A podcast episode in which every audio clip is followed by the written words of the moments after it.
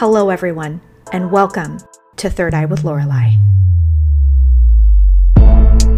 We are on the third season. It's incredible. Yoga is actually, the meaning is union. So it's a union of the body, mind, and spirit. It is spirituality. It wow. is. This is the lowest place in creation. This is where God wants to be known.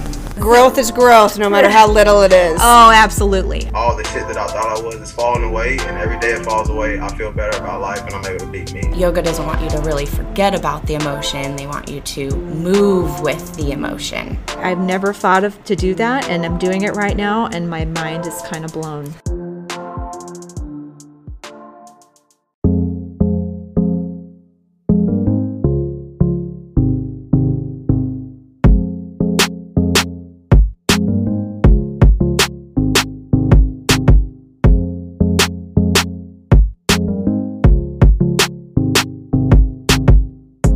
Hello everybody and welcome back to another episode of Third Eye with Lorelei. Welcome back to the show. I'm so excited that you all are here with me today, and forgive me if my voice sounds a little bit congested. I'm still getting over a cold that has just really stuck with me for the last week.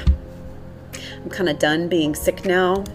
I am okay with it going ahead and um, going away.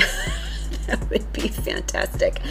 Um, I hope that you guys are having a great week. Um, I've been sort of convalescing over the last week, and I've been like chomping at the bit to get on here and talk to you guys about all this stuff. Funny enough, like whenever I actually have to take time to, you know, lay down and not do things other than trying to like get over the symptoms and everything, I can kind of take a moment to introspect and really kind of check in with myself and sort of feel where I'm at. And then also, because you know my brain is super in my Pisces sun, and then also my moon in Gemini, I'm constantly thinking and doing things and having new ideas, and also my rising's in Virgo, so I'm super anxious to get things done. So it's like, um, so I'm very, I'm, I'm very hopeful that it's not too soon, but at the same time, my energy feels ready. I feel like I'm ready to be here with you guys and talk to you about this. And I kind of wanted to um, start from start fresh with one of this topic, especially because I feel like the last one that I did of this was a really long time ago, and um, I this is sort of where my heart was in the beginning of my whole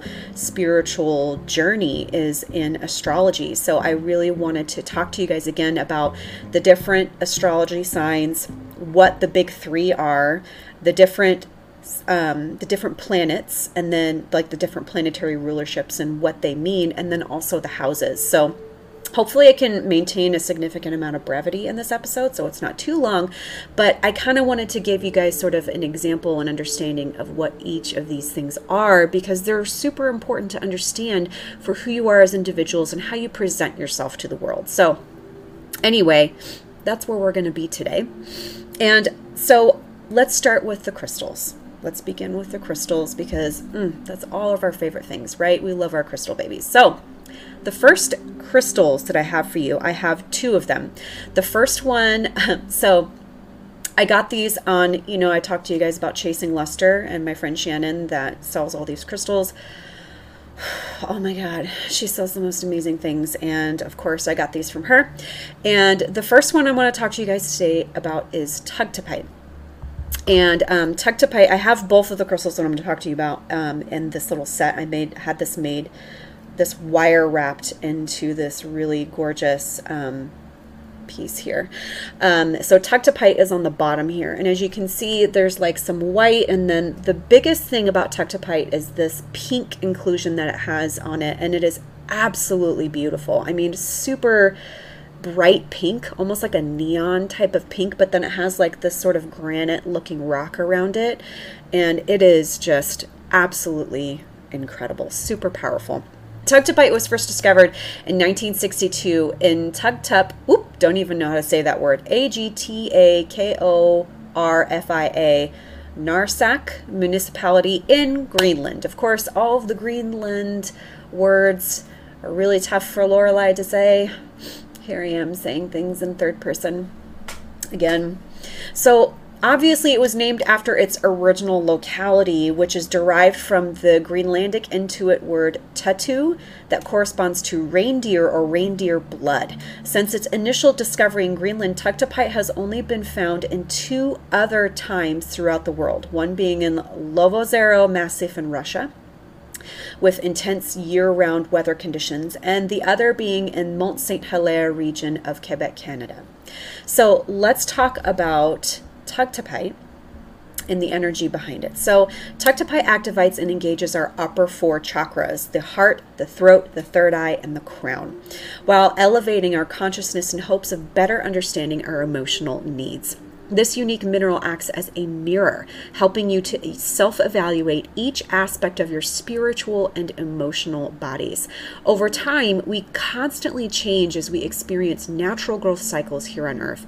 Some may find it difficult to comfort or conform to society's pressure and its ever-changing standards, resulting in emotional pain, confusion, and distress. Tugtupite helps one focus on themselves internally and helps in working towards regenerating the necessary strength to push forward. One's entire chakra column will be uh, will begin to feel realigned over time as you allow deep suppressed emotions to exit your physical body. This is vital as it opens up space within your heart, allowing you to discover newly found love and joy in this world. Whether that be for yourself or even for someone else, one will finally realize one of life's most difficult lessons. Love must begin from within before it can be spread outward, which is huge, right? So another thing with this really beautiful stone is its healing powers, which is um, in the crimson healing spectrum. So Tugtupite ushers in wave after wave of vibrant crimson self-healing rays. As one begins to absorb these energies, you may notice a difference in your mood and patience level. This is due to you subconsciously working on finding inner peace, especially that of the mind. As our brain churns at a high speed each and every day, we lose touch of the most important things in the world, ourselves. This drives our mental health to slowly deteriorate as we simply begin to only care about the wrong things. Tugtupite pushes you away from this lifelong imprisonment by producing a glimpse of clarity within your mind, especially during deep meditation. So absolutely love Tugtupite. It's really focused and geared around the self-love aspect in a really deep way. It's not something that is that is going to be superficial in nature. It is one that will really help you to hone in on the areas that you need to physically let go of, emotionally let go of, spiritually let go of, and make that space for the things that need to be there, that is going to elevate your spiritual practice and your overall well-being. So interesting enough, they have some, um, so I was getting all of this information, by the way, off of the crystal council dot com forward slash crystals forward slash Tugtupite. So um, the zodiac signs that's element, uh, the zodiac signs that's um, associated with this stone is Leo. Elements are earth and storm. Colors are white, red, and blood red. Um, and yeah, that's pretty much it. Okay, so that is Tugtupite. I love this uh, website to talk about crystals because it's not, it's in depth, but not so much where I'm like, oh my God, there's so much to read here. Oh my God. So it's actually a lot better that it's just sort of like, here it is, moving on. I like that. So the next crystal we have is Sugilite.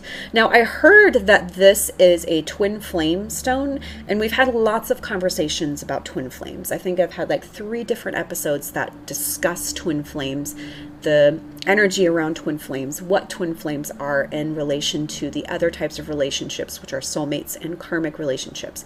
Sugilite is really geared towards twin flames, but it has more than just that meaning. So let's talk about that today. So as you can see, Sugilite is a really beautiful purple color, even more so than some amethyst. And um, it has some of these like kind of black stripe inclusions and that sort of thing. Hopefully you can actually see this. You'll ha I will have a picture, a really beautiful one right here so that you can see very clearly what Sugilite looks like. But it is some one of those stones that you just get drawn to, because it's almost like this grape jelly purple. It's gorgeous. So let's talk about that. So Sugilite is a very elite and powerful stone and has earned the nickname Love Stone of this age. It relaxes your mind and allows you to take a step back and enjoy the present moment. People working with this stone commonly find themselves having emotional connections to things and people around them that they hadn't even Right, uh, realized before. Sugilite is a very in-the-moment crystal, and due to its powerful effects can be felt within minutes for some people. Sugilite is also a purifier and protection, a protecting stone used in protecting you from negative energies in your daily environment. Many people have no idea the amount of negativity that weighs on them just by being in certain environments. Sugilite puts up a shield of light that will protect and cleanse any negative vibrations that may come your way. Sugilite will keep your aura cleansed and radiating with light. This stone is recommended for people who have a stressful workplace or anyone who may travel frequently for work and non-leisure trips. So due to its high stimulation of the third eye, Sugilite is also a wonderful stone to meditate and dream with. This mineral will expand your awareness and symbolically show you your journey through imagery you may not understand in the moment. So this would be really good if you receive a tremendous amount of communication in dreams, um, if that's your main modality of of connection and communication with spirit. This would be a really great stone to have on your nightstand or even on your person while you sleep. So that way it helps you to uh, like um, really dig in and understand uh, what that communication is. Because I don't know about you guys, but sometimes my dreams make absolutely no sense. It is like random thing after random thing. And if I don't write it down and like come back to it later, I'm just like, I have no idea what any of this means. This is just a mess. So, um, so having some Sugilite will help you to understand some of those seemingly random communications from spirit. To get the most out of Sugilite while you work with it, it's best to place it over the third eye and either tilt your head back or lay down. Many people have even taped a piece onto their third eye before they sleep for extensive dream work. I'm going to leave that one up to you guys. I'm not really hip to jive on taping things to my forehead. I don't think I can sleep like that. Maybe that's just my Virgo rising. I don't know, but it just doesn't seem like something I'd be able to do. So you, you do you, whatever feels good to you. Okay, so another um, really interesting thing is some of the crystal pairings with this. And I know that pairing it with Tugtupite, uh, amethyst, um, and, and amethyst are tremendously useful in helping with that practice. Also pairing it with um, rose quartz, since it's the premier love stone, and rose quartz is a very commonly used love stone, especially for the self-love and giving and receiving. It will be more on the protective side, and it'll be sort of like another layer of digging into that love component. So wearing it as a necklace will be really, really powerful and helpful in getting you to dig into that component, that energetic of love and unconditional love. So Sugilite works well with a combination of stones that carry transformational energies. Moldavite, which is what I'm wearing right here, is one of those stones, and upon its transformational and synchronological abilities, Moldavite will also intensify the visionary experiences Sugilite offers. Sugilite can be a lot for some people, so a grounding stone is recommended for users who are new to working with it. Hematite's grounding, um, grounding of energies in the physical world may makes it or makes it the most common grounding stone for Sugilite. It's also really beautiful. I feel like that would be a really nice combination, because hematite is very heavy and magnetic, and it's also very shiny, and so I feel like that would be a really beautiful combination with that bright purple, especially if it's really small, because the both of these pieces, both of these crystals are relatively expensive. So um, getting those, even just having a small piece and having like hematite, maybe having it on top of hematite, like how I have my crystal here with, I have the Herkimer diamond on top of the Moldavite, having that in like sequence, like having the Sugilite being here and the, on the front, and then having the hematite being in the back, that would be really good grounding. And it did also, if you have a, a piece of Moldavite, you can pair it with the Sugilite, and that would be a really beautiful combination as well. Okay, So that pretty much covers the crystals for today, you guys. So let's move along to the quote of the week. And I have been just in love with this book, Anatomy of Spirit by Caroline Myss. I have been just devouring every delicious piece of this. She has so much wisdom in this.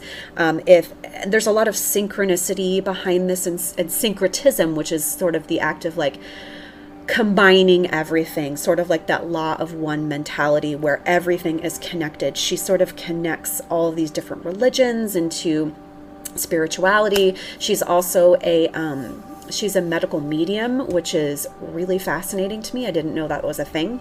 But then again, I feel like everything can be a thing in this place in existence. So here we are. Um, so anyway, I chose a passage out of here for the quote of the week. Um, and we're in the second chakra um, chapter of this, which is in, in the power of choice. And she says in this, it is not what we choose that matters. Our power to influence an outcome lies in our reasons for making a certain choice. Love it. Love you, Caroline Myss. You are just a goddess among goddesses. You're just a goddess. Anyway. Okay, let's talk about the different zodiac signs. Let's talk about the zodiac in general and how we can utilize the zodiac as a great way for validating our existence in this life through the teachings and the different things in the zodiac. So the first thing that I want to say is that we have three elements of our zodiac, or our natal chart, if you will. And if you've never gotten a natal chart done, I highly recommend it. There are um, a myriad of different websites that are free that you can use. I frequently use astrolibrary dot com. And if you, you plug in, you can put your name in there. But I don't, you don't have to put your full name if you don't want to, but you put in your name, you put your birth date, your time of birth, and where you were born. Those things are vitally important to really understand what your true big three are. And um, that, and they also list all of the other things that I'm not going to go into today because that will make for a really long podcast episode. Trust me, it just woo, woo. There's so much. So I just want to cover the big things today. So your big three. What are those? That is your sun sign. So that is really just dedicated to your day and your year of birth. So mine is March ninth. Um, and so that would be Pisces. So actually your year doesn't really matter. It's just your month and your day. That really tells you what your sun sign is. What you also have related to you are a moon sign and a rising sign. A moon sign represents all of your emotionality behind who you are and how you represent your emotions. There is a sign dedicated to that. So your sun sign is sort of like who you are as an individual from the foundation. It's where you kind of operate from in general. Then there's your moon sign, which can contrast to your sun sign, but it adds that element, uh, that layer where you operate emotionally and what that sign is. Your rising sign or your ascending um, is the sign that you, per how everyone perceives who you are. So this can be very different from your sun and your moon. You can be perceived as something completely different. Now, this doesn't necessarily mean that this isn't who you are, but it could also contrast to your moon and your sun as well. So it's really important to understand what your sun, moon, and rising are, because all those layers really represent who you are as an individual. So let's move along. So before I go into the zodiac signs, let's talk a little bit about the houses and the modalities. Now, first and foremost, let's talk about the modalities, because I feel like there are, that, that's a little bit simpler um, because it's, it's it, there's three. And then once you get into houses, there's twelve, and then there's the zodiac signs that are associated with it. So it can be a little bit, it can be a little bit much. So I want to, let's go over the simplest. So we did, you know, that way we can move along here. Okay. So the different modalities, there is cardinal, fixed, and mutable. Now, we'll start with cardinal because that's at the beginning of the zodiac year. So the different um, signs that are associated with a cardinal modality are Aries, Cancer, Libra, and Capricorn. And the cardinal modality is really centered around initiation. So cardinal signs, they they like to um, they're they're sort of like the jumping off point. They like to get things going. They are active, quick, and very ambitious. Um, they like to start the projects, and um, they they tend to, for the most part, they they like to just start and engage things. A lot of the times they don't really finish, though. They have a little bit of a hard time, and some of the, some of the zodiac signs that are associated, like Capricorn especially, and even Libra, and okay, pretty much just Aries, I feel like has a real issue with completing. I feel like Cancer and Capricorn, especially, for the ones that I know, are pretty good about finishing projects. Libra, they can be a little, it can take them a little bit.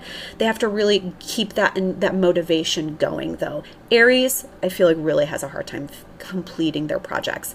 Um, so you won't find a cardinal person slacking off, though. These people are full of vim and vigor and possess a drive and ambition that is unmistakable. So there's an enthusiasm here and a zest for life. Um, they Um, some might perceive this rampant energy as domineering, though, and at times it, it kind of can be, especially if you're in the Aries mode and you're uh, that first fire sign. That newborn energy can be very overwhelming. Cardinal people can easily forget about the rest of the pack when they're busily focusing on their own endeavors, which I feel like for every single cardinal sign, for every single one of them, absolutely. That is the thing. Aries, Cancer, Libra, Capricorn, when they are very dedicated and focused, it's very hard to pull them away. Even so, their energetic spirit often wins the day. Cardinal folks are clever and um, want to win. They love to start things, and whether they finish them or not, there's always a lot going on. Naysayers who find them to be self-centered will simply have to watch and marvel as they speed by. So cardinals, cardinal modality is the initiators, the one that start everything to get going. So if you've got a project that needs like an idea or some sort of motivation, you're going to want a cardinal sign in the mix to get things going, because they're like sort of the idea men behind everything, or women, the idea people.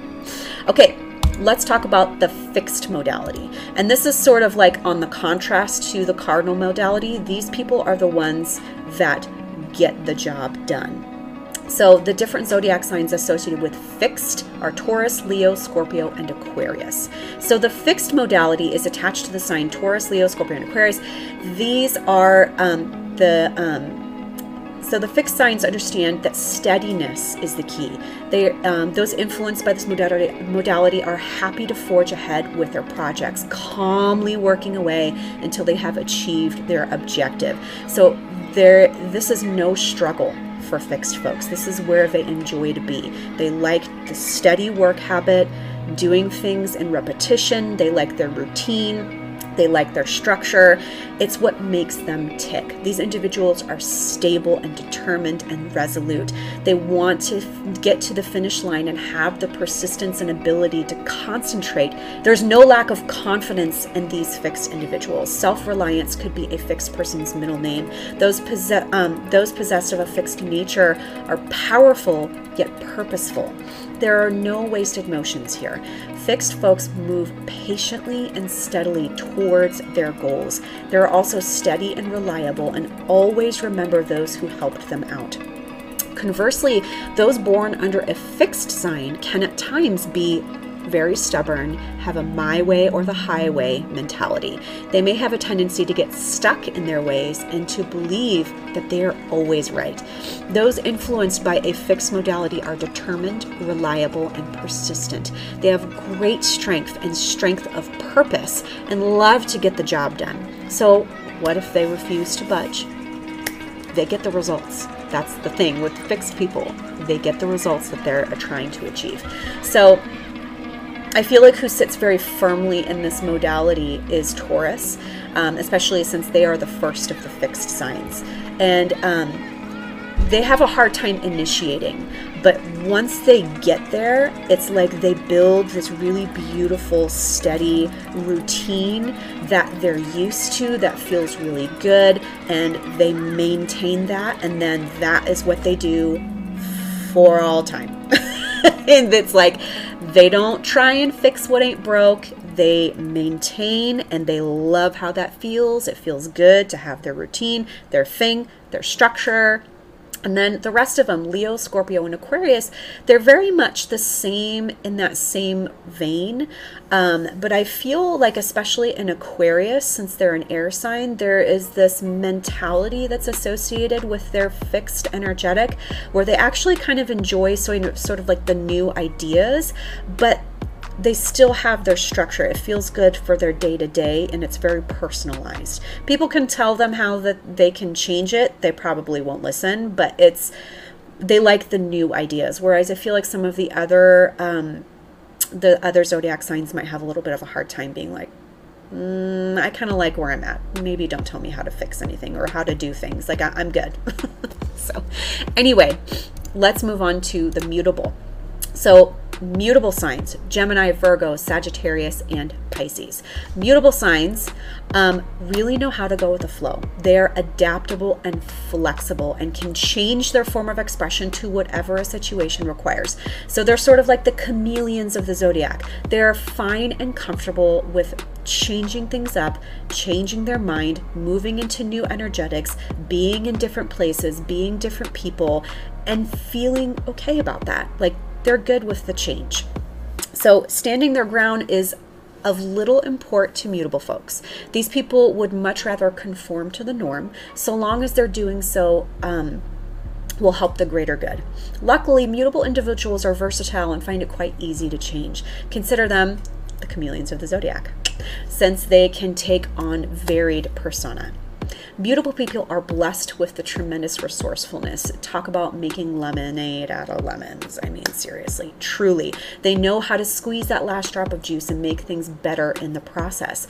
Those influenced by mutable modality and their horoscope also enjoy learning, playing fair, and are diplomatic and well-liked by others.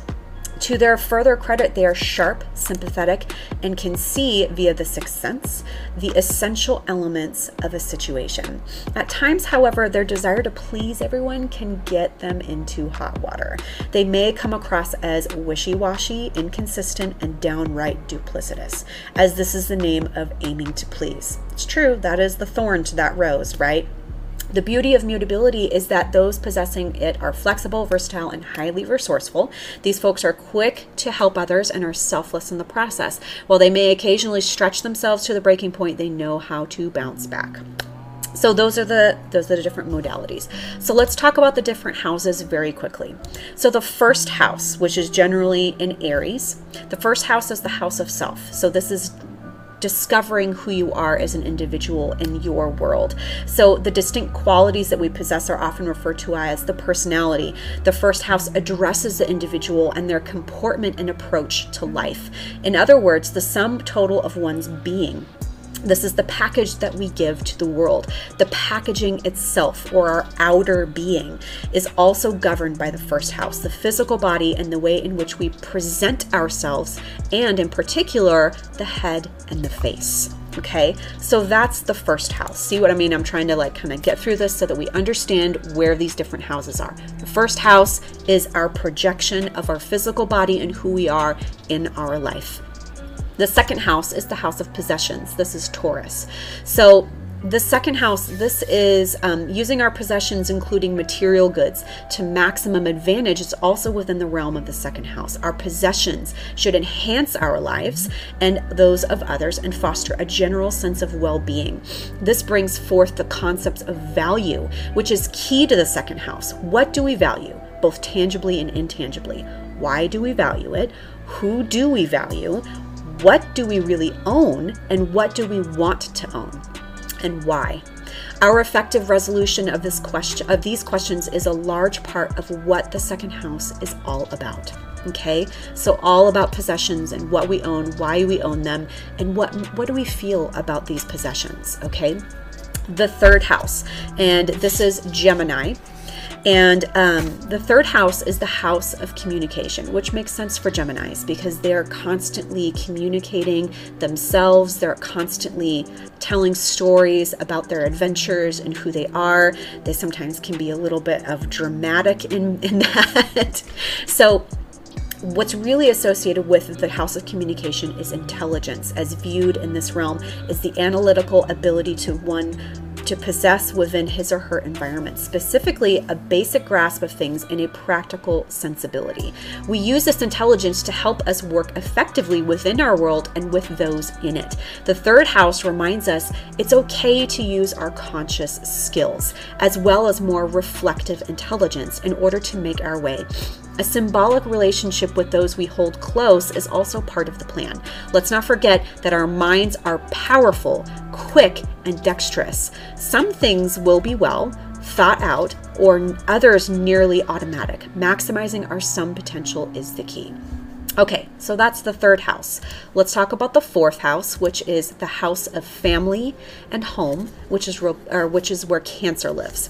So much of the emphasis of the fourth house, however, is one concept of home. By laying down roots, we make a home for ourselves, or more specifically, the self. It's worth noting that in addition to the external home, all the bricks and mortar around us, we have really brought the essential self home. I'm home. The words themselves have a peaceful ring to them. The self is now centered around one and at peace with the earth. We seek to come home both physically and um, physically and psychically for ourselves and for those that we love. By creating home, we create a meeting place, a sanctuary, a sacred place for ourselves and for others. So that's the fourth house. The fifth house, which is in Leo, is the house of pleasure. Oftentimes, pleasure is the result of a creative act. The simple act of creating is essentially giving of oneself and making something, making uh, making something make another. Yes, the fifth house does speak to procreation and children, but it also addresses the creation of art and culture. The creative life is one from which we can derive much personal pleasure and self-satisfaction. Do I like this? Does it make me feel good? Does it bring me pleasure? The answer therein are the domain of the fifth house. So that's pretty much the fifth house, is how do we create pleasure in our lives? And that can be through procreation and children, but it's also through our self, our acts of um, creation and culture, and how we how we express ourselves in this way. And it really speaks to who we are and how we what we find pleasure in and what motivates us in that realm. Okay, so the sixth house, the house of health, and this is where Virgo lives. So um, the sixth house is commonly referred to as the house of health. Implicit in maintaining good health is the ability to cope in the face of adversity, and this time, uh, and this theme rings through, rings the truest in the sixth house. As human beings, we naturally have shortcomings. What will we do with them? How will we react in the face of personal crisis? Crisis, illnesses, and reverse, uh, reversals of fortune are, are all part of the earthly trek. How we confront these situations and deal with the lessons they invariably teach us helps to define the person we become. So that's the house of health. And I feel like there's so much more in that, but let's just leave it at that, because I feel like that's pretty much where we're at, because there's it's it really points to not only the physical body's health, but also the mental and the spiritual health that are associated with that as well. The seventh house, the house of partnerships. So the um with this house, we see a shift away from the self towards another, a partner. Oh, I'm sorry, Libra lives here, by the way. So they have the house of partnerships. By cooperating with and relating to another, we unite from the, uh, for the purpose of achieving something. Purpose is important to the seventh house. The act of accomplishing something great or small for the self, the partnership, and even society as a whole. In uniting with another, we also become a more valuable member of our world. We make contribution, one small cog on the wheel of life. We have purpose, cooperation, and partnership help to expedite our purpose in life. Okay, seventh house. That is the seventh house. Eighth house, which is where Scorpio lives. Can we guess what this one is? It's the house of sex. That's right, because our Scorpios are, are deeply sensual and really deeply rooted um, emotional beings. So this house delves into relationships and interactions with another, and how certain aspects of those interactions can take one a more communal nature. So it's almost like we're delving into relationships, and this is the more intimate part of a relationship, and that's in the eighth house. It speaks to what our relationships will bring us and how we can get it, um, how we can get the most out of them. So returning to this house emphasizes on sex. It's important to note that the French refer to an orgasm as la petite mort, or the little death. When we reach that exalted state of communion, communion, we leave a little of ourselves behind. Die a small death. One can also choose to view this as growth, a new beginning, the rebirth of the soul, or a gain of, for the partnership. The eighth house is an equal opportunity house, placing sex, death, and rebirth on the same level playing field and acknowledging the viability and importance of all three. We will all experience death and rebirth as part of our lives, failed relationships leading to new ones, career changes, a new hairstyle. We are regenerated and reborn with each new phase and should welcome them. So really, really powerful house, house. And I really respect that Scorpio lives in this, because that really, really accentuates that energetic behind Scorpio. Okay, the ninth house, the house of philosophy, and this is where Sagittarius lives. The ninth house is commonly referred to as the house of philosophy. In keeping with that theme, it's our search for meaning that is the focal point here. By virtue of exploring our world, we start to grasp everything that is available to us. All it boils down to is the understanding, understanding of what we see and feel, and probing further in hopes of realizing true meaning. So philosophy. That is the ninth house. Moving up to the tenth house, which is uh, commonly referred to as the house of social status. And this is where um, Capricorn lives. So it is about the place where we have attained in our social or work career grouping and in society as a whole. Think status, the authority it conveys, and um, consequently, the role that we take in our community. It also speaks to any promotions we receive, any frame, oh, I'm sorry, any fame we may have or will come to have, and the types of business and social activities in which we partake. We, with respect to achievement, this house focuses on how we see ourselves and how this community as a whole sees us and our efforts. Through this house, we work on manifesting ourselves. Okay, and now we have the eleventh house, which is the house of friendships, which is where Aquarius lives. So the eleventh house, um, is the house of friends. Through our friends, we find strength in numbers. We see the power of the collective and the group.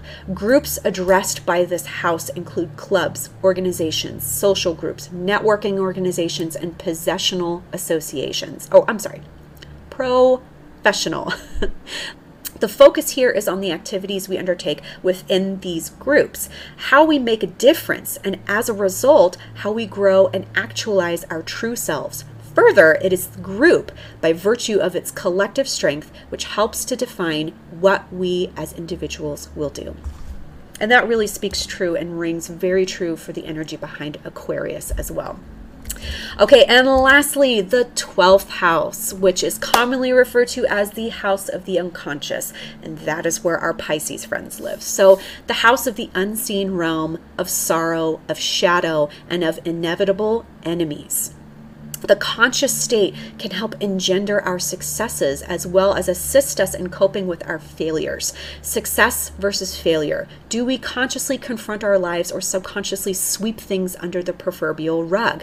This house might more aptly be called the house of reckoning, since it is the twelfth house that we review what we have been and done and decide where we go from here or from there.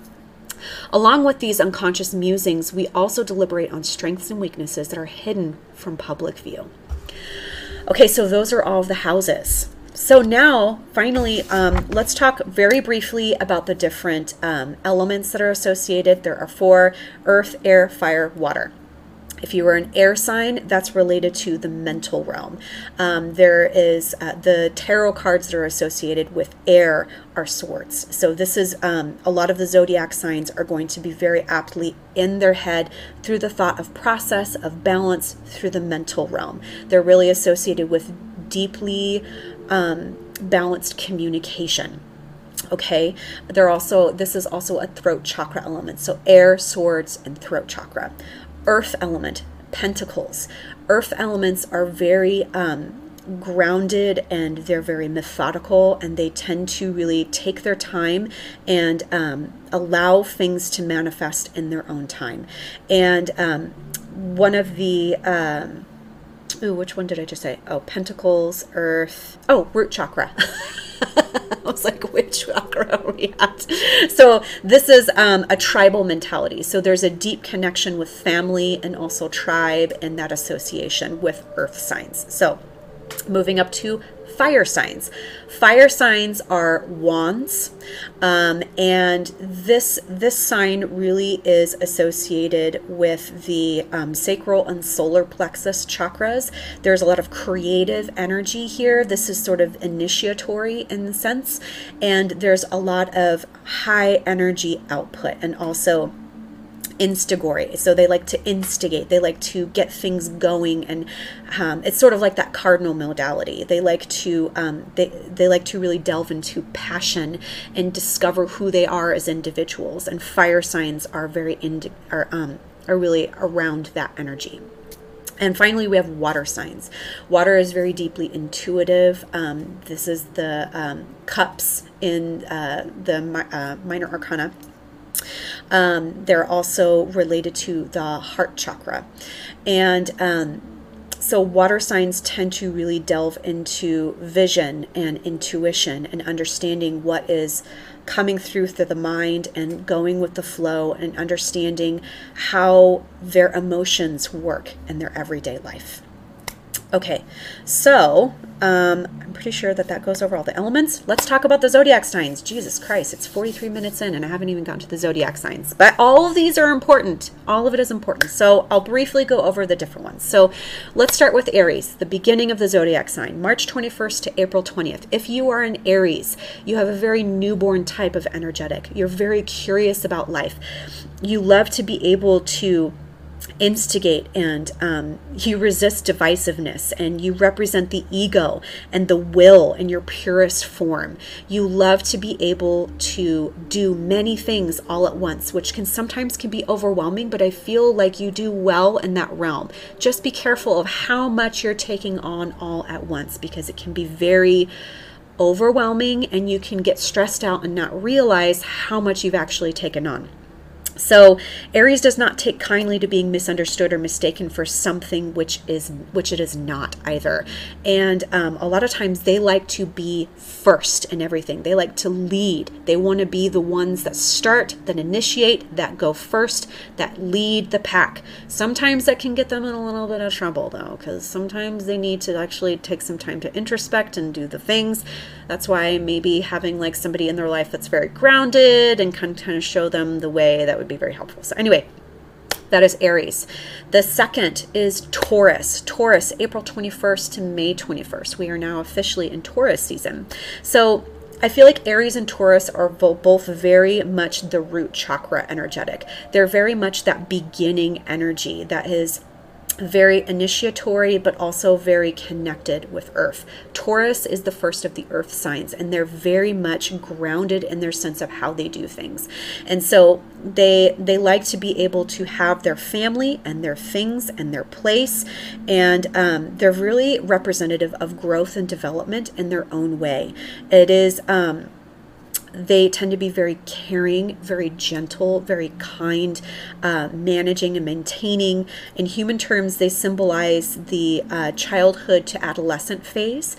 Um, so they also are ruled by Venus, which is the um, the planet of love. So they really have, they can have a hard time with heartache and heartbreak, because they feel like they give, they shower the people that they love in all of their material possessions, which they really, really love.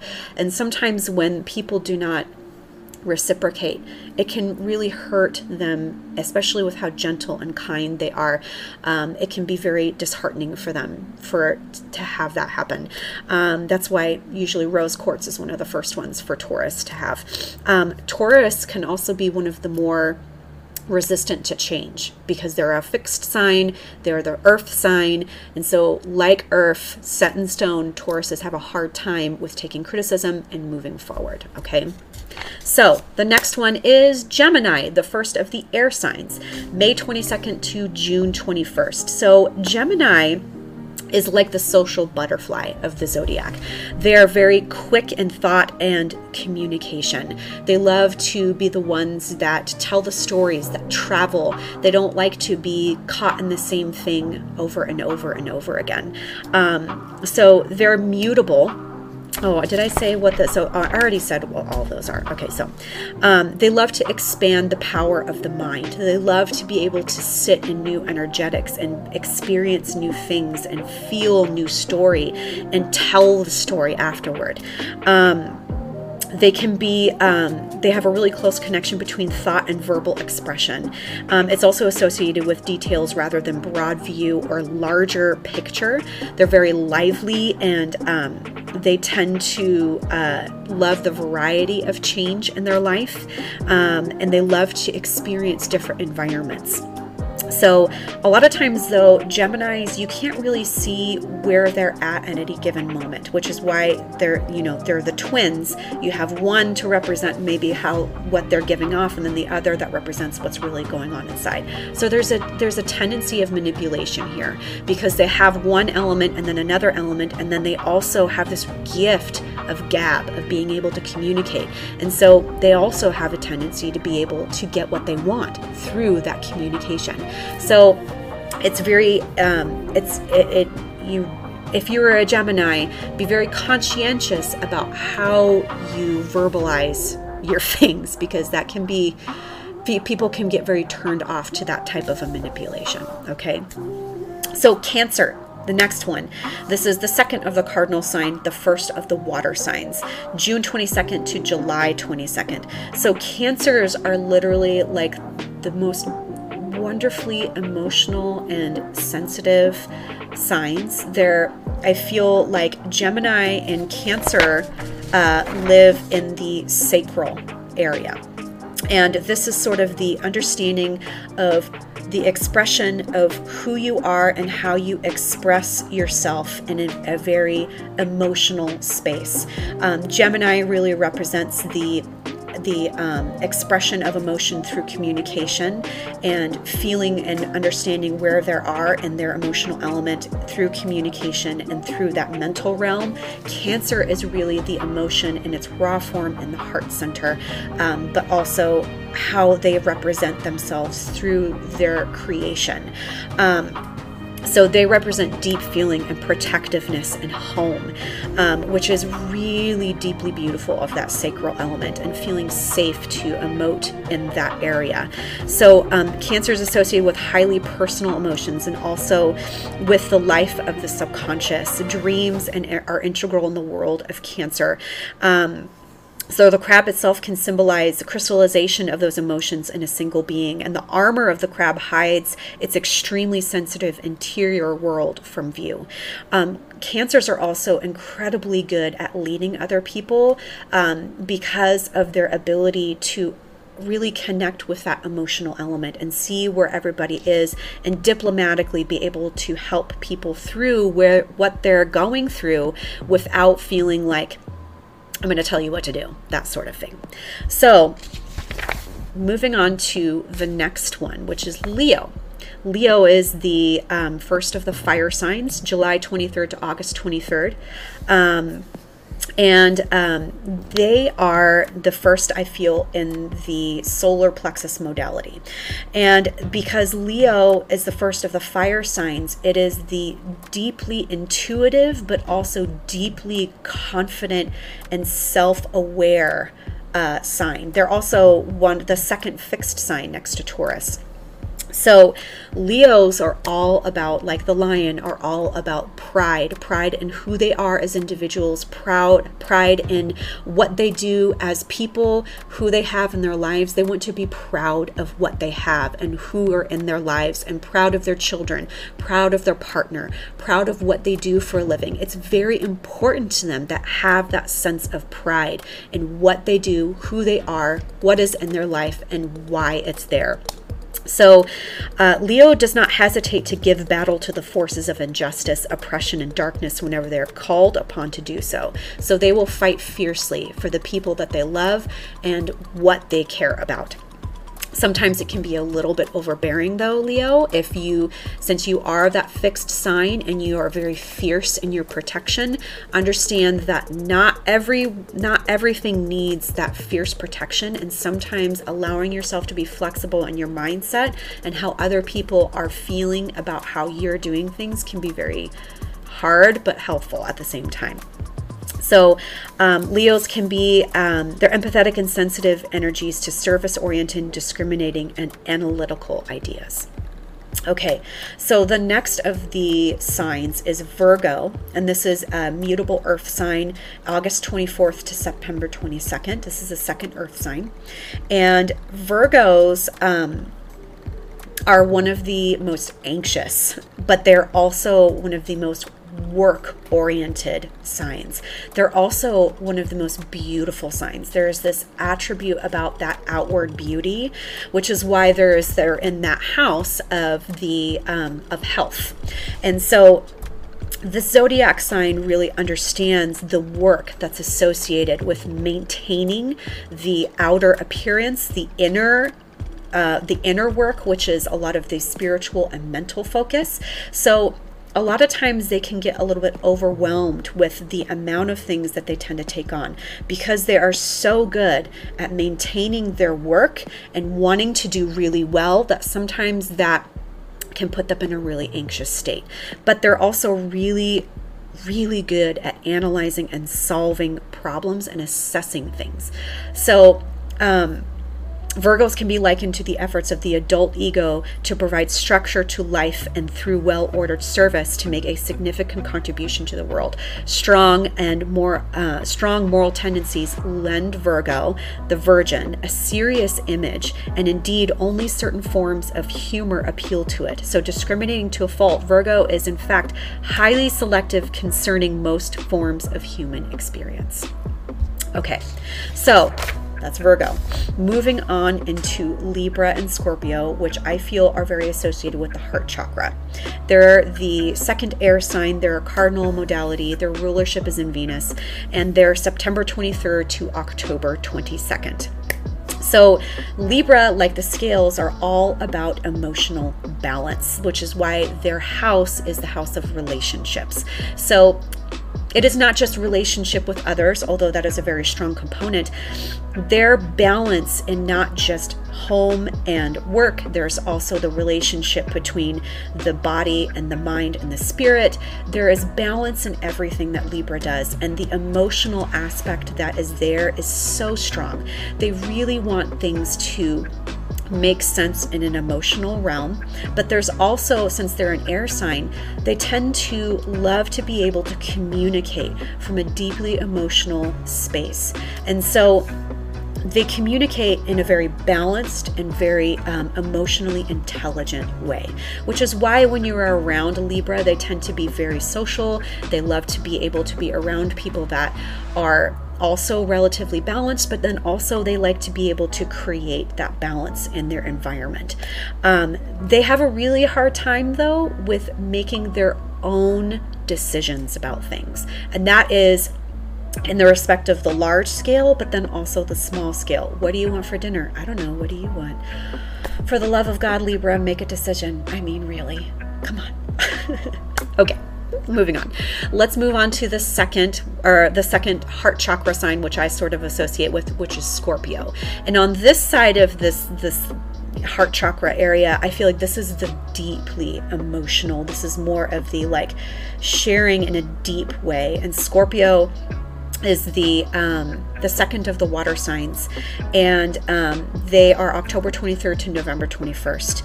And Scorpios are an, a fixed sign, which um, is very different than the like flow state of water, but it is the it is the structure also of where water lies as well. Um, So Scorpio has the capacity to shun human contact if it wishes and deal with serious matters in a purposeful fashion. Um, so Scorpio can be seen as an evolutionary stage between Libra and Sagittarius that transmutes gracious and social diplomatic energies into philosophical, changeable, and fiery ones. So um, no other sign has been more malaligned than Scorpio, and indeed many Scorpios have been unfairly labeled as treacherous, underhanded, and oversexed. In fact, Scorpios do have an intimate connection in the, with the world of the unconscious. Furthermore, the themes of death and rebirth play a dynamic part in their lives. Many Scorpios seem to undergo an arduous, sometimes agonized process of transformation and a metamorphosis in their personality. So with Scorpios, they love to delve in those taboo subjects of death, of sex, of all those things that really lie beneath the surface. It's something that kind of feels good for them to talk about. They don't like just idle talk. They don't like the small talk, the the, the little things that maybe Gemini would be fine with. Scorpio is like, I need to have the deep conversations. I need to understand my environment and where I'm operating on an emotional way. And I need somebody to kind of see me where I'm at and like be there with me and get that idea. And they love to, their intimacy is deep. It is not something that is superficial. So that's That's Scorpio. Moving on into the throat chakra. So this is Sagittarius. Sagittarius is the second of the fire signs. Oh, I'm sorry, third of the fire signs. So sorry. They are mutable, and um, they are the half horse, half man archer. And this is November twenty-second to December twenty-first. And Sagittarians are the philosophers of the zodiac. They love to be able to gain wisdom. Everything is about asking questions and understanding more wisdom, more things. Nothing is very... they don't really mind superficial, but they don't really care about it. So like Scorpio, Scorpios are like all underneath the surface. They love that really deep conversation, the taboo subjects. Sagittarius is like, we'll talk about some of that stuff, but I want to really understand why things are. What the hell does all of this mean? And they want to travel. They want to go to different places, experience different things, see different people, and understand why things are that the way that they are. And generally, they get very passionate about those sort of things. And the one thing um, I associate them with fire signs is Aries is sort of like the, the, the match light, the flash pan to create the fire. Leo is the fire. And then Sagittarius is those smoldering embers. And so they tend to, I feel like they tend to kind of hold on to a lot of what they've learned, but also they tend to hold on to a lot of the things and of, of things that maybe have hurt them. And so it's hard for them to let go of some of those um, those painful memories and lessons that they've taken on over the years. Sometimes it's hard for them to really allow that to go, let go, okay? Because embers tend to burn for a very long time. So um, Sagittarius is, um, they're very, in, they're very internal as uh, students, or they're, I'm sorry, they're eternal students, constantly seeking how to know more about the world. Not surprisingly, those born under the sign of the Centaur are particularly interested in nature and animals. The latter can come to represent an ideal with which Sagittarians feel humans would do well to emulate. So if you were a Sagittarius, you're probably really into your plants and your animal babies, because I feel like in a sense they make the most sense to you. Whereas humans, even though there's a complexity there, there's also something that you connect more with these plants and animals that make the most sense. And because there's that communication there that's sort of, you don't need to have words to understand one another. Moving up to the next one, which is Capricorn, which I feel like is also a throat chakra sign. This is the uh, last of the earth signs. They're in the cardinal modality. They're the goat, December twenty-second to January twentieth. So Capricorn personalities are one that is tremendously responsible. They have this way of being able to initiate and start projects, but also maintain. I feel like of the, of the cardinal modalities, Capricorns are the one that are very interested in actually finishing and finalizing things. Um, they do have a, a sense of um, uh, they they they don't really know how to to give up on a lot of things sometimes, which can be a detriment. Um, they believe in working and reworking their materials slowly and carefully, and because of this, they rarely ever give up in things. Um, they're they they generally take on a lot of responsibility, um, which can sometimes be overwhelming. Capricorns are also um, very careful about who they have in their space because of their grounded mentality. They also feel like they don't they don't have the time or the patience to be dealing with people that are just kind of like like kind of like that newborn mentality, taking on all the things at once and irresponsibly doing things. They're just kind of like, I just need to do my thing. I see where you're at, I honor where you're at, but I need to do this. Thank you very much. You know, so they're the ones that I feel very comfortable being around because they, they're truly in their element when they're doing the things that they know and love and initiating these, these things in a way that's very meaningful and with grounded purpose. Okay. Um, also, one thing, Capricorns are most suspicious when things are too easy or maybe going too well. I love that about you. I love that about you, Capricorns. Okay, next, so we're almost done with these. So the next one is Aquarius, and now we're moving up into the third eye here. I feel like Aquarius is very much in this mentality. They're the last of the air signs. They're a fixed modality, and their mode is in thought. They are the representation of the third eye, which is the midbrain. So Aquarius is June, January twenty-first to February nineteenth. So Aquarians are the ones that not only initiate things, but they also, not initiate necessarily, they initiate social change. They are the house of friendships. So they delve mainly in the whole of humanity. They don't do things for the one, they do things for the many. They want to be able to create the social change. They want to be able to make sure that they're, the people that are in their space are justifiably, like they have all the things that they need and justice is being served in a really beautiful way, that everyone is in harmony. Aquarians also, even though they love being able to help the many, they also really value their alone time. They are totally fine with being alone. They don't really find themselves lonely because they have such a wide network of support. But they feel very good in recharging in that alone time. And a lot of times they can come across as being very aloof because they are fine with being alone, even though they have a tremendous amount of people around them and they like to be able to um, ensure knowledge and that expression of knowledge and wisdom and being able to create that change through that wisdom and knowledge and have this structure of doing so. They also really enjoy being able to um, to go with the people that really help them to gain that wisdom. And they sometimes can be a little bit, in a sense, they, they can tend to be a little bit mean to the people that aren't like sort of up to date with that mentality. So they can be like a little bit like, okay, well, you're not where I'm at, so I don't really think I can, like, this is, this is not going to work out. Not to be, not to, not to put you down, Aquarius. It's just, you need people to be with you in a mental space. Like they need to be up to snuff. Otherwise it gets boring for you. You're just kind of like, eh, okay, I'm moving on. Okay. Moving up to Pisces. This is the crown chakra.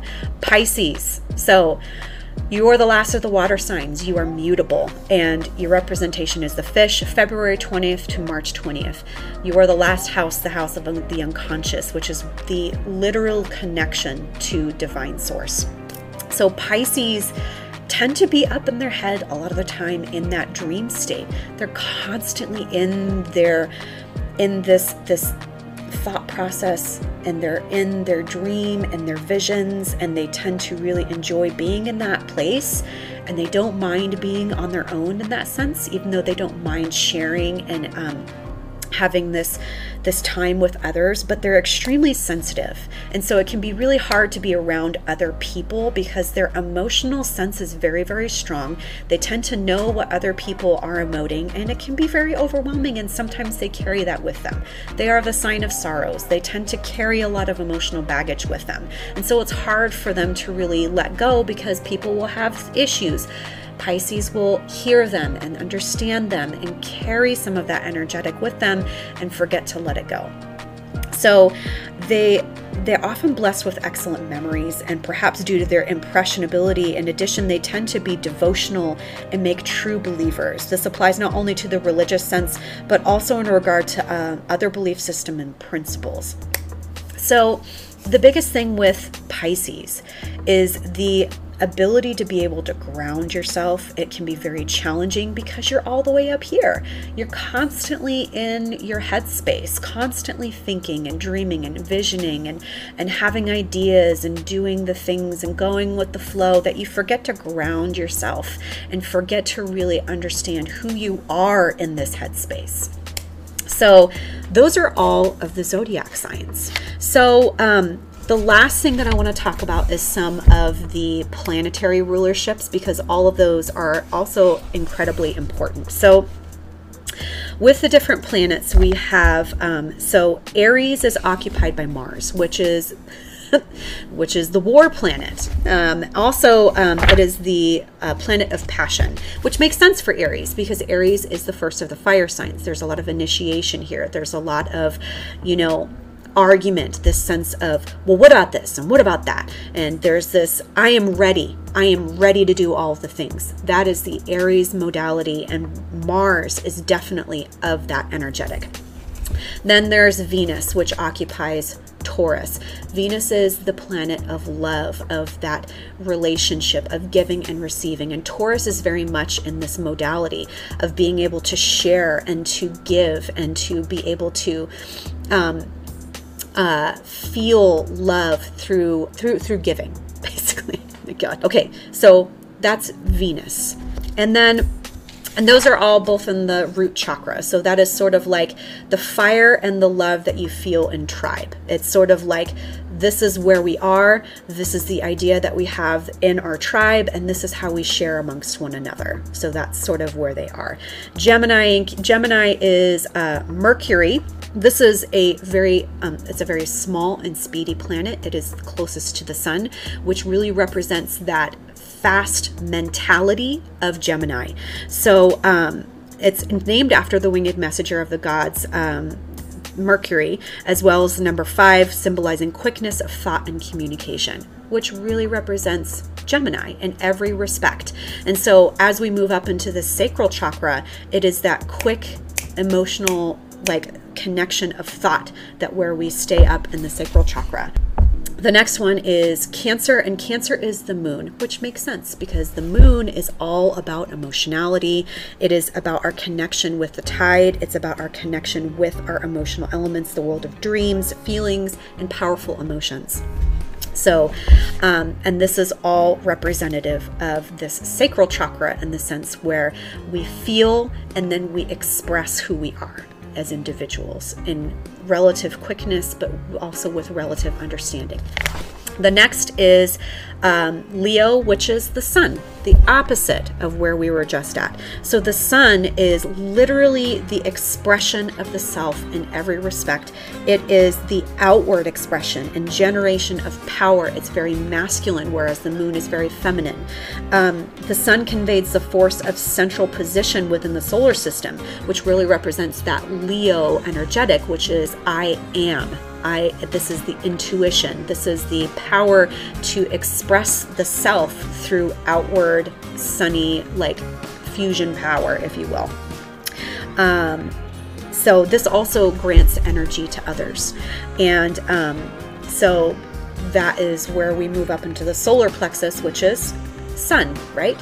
So the next one is Virgo, and Virgo is, um, Virgo's planet is Mercury, which is the same as, wasn't that the same? Yeah, same as Gemini.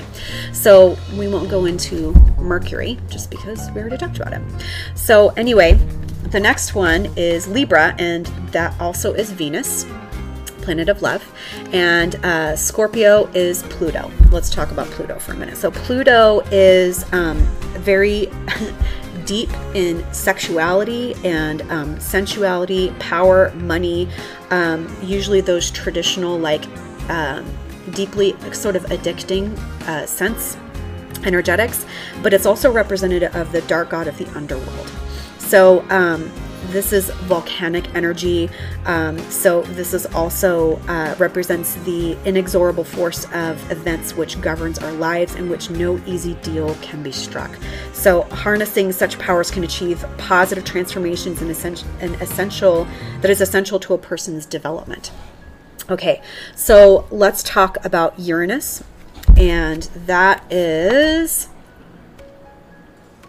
oh, no, let's talk about Jupiter next. So Jupiter is um, governed by Sagittarius, and Jupiter, or I'm sorry, Sagittarius is governed by Jupiter, I should say.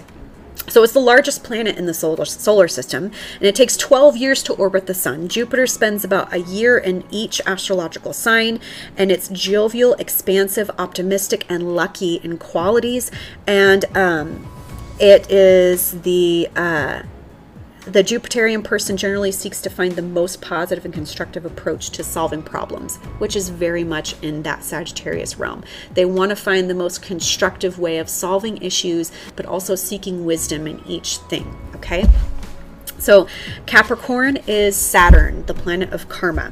So Saturn is traditionally represented as dark and cold, a fatal force indeed. However, the deeper underlying meaning of Saturn speaks of structure, of order, and taking responsibility for one's actions, which is very much around that cardinal modality of Capricorn.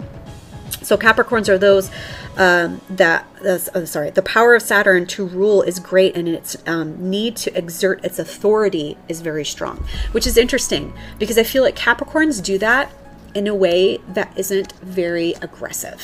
I feel like they exert their authority in a way that is impressive and understood after the fact, because they're just very clever about how, and that's why their tarot card is the devil. Because they do that in a way that you don't realize that you're being led. And, you know, sometimes that can come across a little bit manipulative, but I don't feel like Capricorn has that in mind. They're not about the manipulation, but they could if they wanted to. Okay, so now we're on to Uranus, which is the Aquarius, which is where Aquarius lives. So Uranus is um, the planet that was discovered um, Uh, during the time of the French Revolution, uh, which which is why it is so revolutionary in a sense. I know that sounds really stupid, but that is really representative of the Aquarian energetic, is revolutionary. Um, the movements of the planet Uranus are erratic, and the quality of not doing things in a straight line fashion and releasing spontaneous and impulsive energies are characteristics of the Uranian people. So Uranus is taken in... Um, as the basically as the social change amongst humans. It is going to mess everything up. So that's why it's, you know, either you have a Saturn return or there's a um, whenever your sign is in Uranus, it can feel very erratic in energy. It feels like everything is changing and you're not entirely sure why, but you're, the point is to find the reason behind it. And so that is where Aquarius lives. And finally, we have Neptune, which is where Pisces lives. So Neptune is um, was the king of the sea in the classical mythology, has the trident and symbolized in the glyph of this watery planet. Neptunian people can be profound, dreamy, diffuse, and difficult to pin down. Fantasy rich in the minds of Pisces, and those ruled by the number seven are often attracted to highly imaginative objects or objectives. Neptunian energies invariably exert an irresistible magnetic influence able to dissolve away barriers of a more rigid and absolute nature. Neptune tends to be one of those of um, also of um, outward projections. So there's a lot of like fantasy elements here in regards to acting, portrayal, and escapism. And so if you are a Pisces, you tend to really delve into that realm quite a bit because it is in that imagination of being somebody else and doing something else for a while and escaping that kind of feels really good to you. Just remember who you are. Remember to come back to that place, to ground yourself and remember who you are as an individual. Oh my God, that's it. I was trying to maintain some brevity here, you guys, but again, this was where my heart was in the very beginning of this whole spiritual process with me, was in astrology. I love to talk about the different zodiac signs, the different planetary, planetary rulerships, the houses, the your big three, talking about the different elements and the modalities. All of them really contribute to who you are as an individual. And if you want more information, I have stuff on my Instagram account that talks about the different um, zodiac signs and what they mean in your sun, moon, and rising and how they differentiate. But then you can also go to astrology dot com and look up some of those things. I read from that all the time because it is so good, and some of their explanations about, and all of their explanations about everything. So be sure to check that out. And I really hope that you loved this episode, albeit a little bit long, but let me know what you think. Be sure to check out um, all of the new stuff that I have on Akasha Flicks. I'll be doing an intuitive development class there, um, which will be super in-depth and how to gain and understand your intuition and your psychic development. And then also check out all of my other stuff on my podcast. I've got tons of stuff. So anyway, I love you guys. Thank you so much for being with me here for another week. And I look forward to talking at you again very soon. But until then, love and light to you all.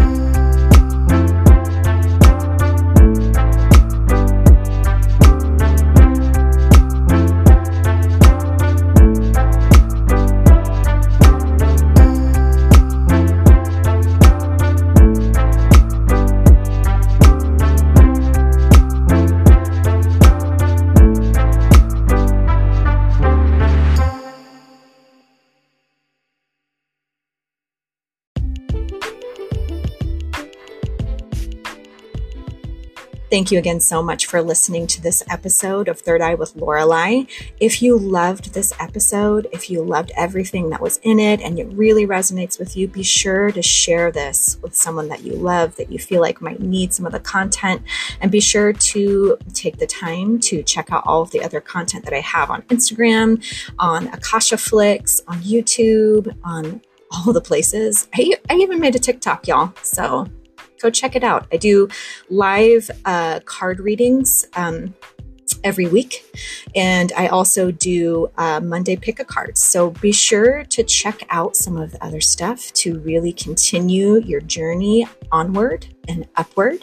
And if you're interested in a tarot card reading, if you're interested in energy coaching or spiritual mentorship, please contact me, slide into my D Ms on Instagram, contact me on w w w dot third eye with lorelei dot com. I'd be more than happy to work with you and help you reach your goals and find your purpose in this lifetime.